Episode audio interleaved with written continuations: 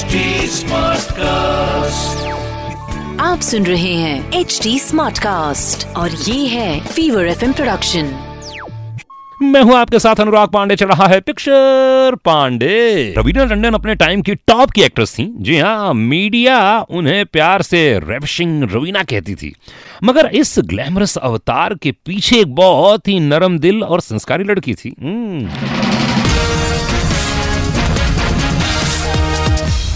भाई, एक किस्सा सुनाता हूँ आपको। 90s की बात है जब रवीना एक चॉकलेट कमर्शियल का शूट कर रही थी, उनके साथ में एक बच्चा था जिसे टीवी पर उस चॉकलेट को एंजॉय करते हुए बताना था।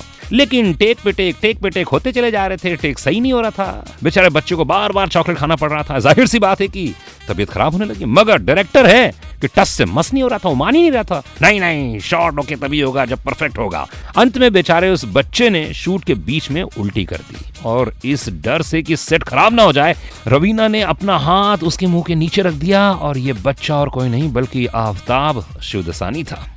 रवीना एक बार भी चिड़ी नहीं। उल्टा उनका बहुत ख्याल रखा। देखा, हर हीरोइन के नखरे नहीं होते कई बार नखरे उठाने भी पड़ते हैं। क्या बात है रवीना? बहुत बड़ा काम किया क्योंकि सेट खराब होता कम से कम दो ढाई तीन घंटे और निकल जाते और बच्चे की तबीयत और खराब होती।